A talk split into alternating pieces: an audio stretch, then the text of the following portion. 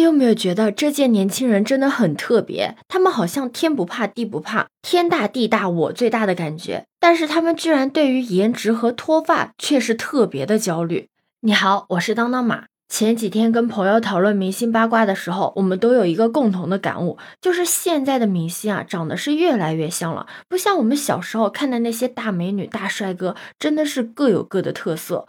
现在这个社会真的是一个很看脸的时代，女生呢要白又瘦，男生要高帅苏，所以许多的年轻人也都活在一个颜值的焦虑里面。你有没有发现，现在的整容、植发、医美等变美产业越来越多？你知道吗？整容文化是起源于韩国，首尔呢更是被称为整容之都。韩国的整容行业对韩国的经济复苏起到了一个很大的作用，可想而知，是有很多人都愿意在这个上面进行一个投资的。随着整容行业慢慢进入到大众的视野，有人就觉得我们要拒绝以貌取人，美呢是很多元化的，你只要自信就会很美。也有人认为颜值就是正义。高颜值的人就是有优势，所以不管怎样，只要能变美就去尝试。你还记得超级女生王贝吗？她热爱音乐，一直在追求自己的梦想，就是因为对自己的外形不满意，她就去整容了，最后再也没有能从那个手术台上走下来。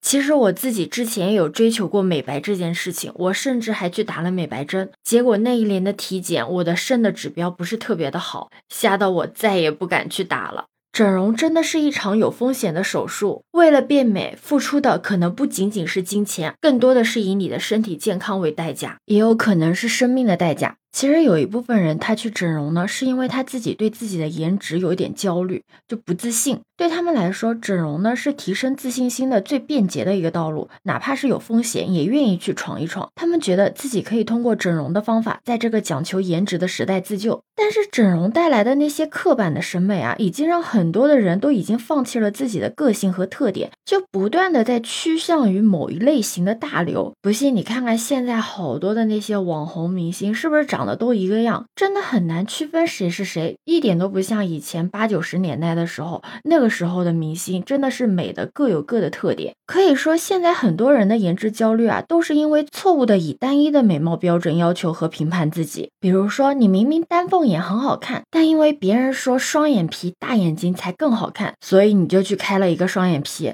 这就有一点像我们经常会陷入到的一个误区，是什么误区呢？就是努力的做别人，就会成为一个更好的自己，就像另一种方式的模仿吧，模仿标准的五官，模仿标准的身材。可是年轻人的美哪里有什么标准呢？我们可能不会满意身体的某一个部位，但是人的欲望是无穷无尽的，达到目标之后也不会停止的，反而会想要的更多，重复这个恶性的循环。就像我刚才讲的，我之前追求美白，所以我就吃各种的美白丸，然后去打美白针。但其实我本身并不黑，但是当时呢，就是追求一个以白为美，就一定要追求那种白到发光的一个状态，结果把自己的身体给搞不好了。真的特别的得不偿失。现在想想，谁说白就一定是美呢？从古至今，没有人是可以定义美的，因为美本身就是丰富的、变化的、主观的。所以一定要调整好自己的心态，千万不要因为颜值焦虑而去整容，结果整容上瘾。一定要学会接受自己，接受完美和不完美的自己，因为你存在于这个世界上就是独一无二的。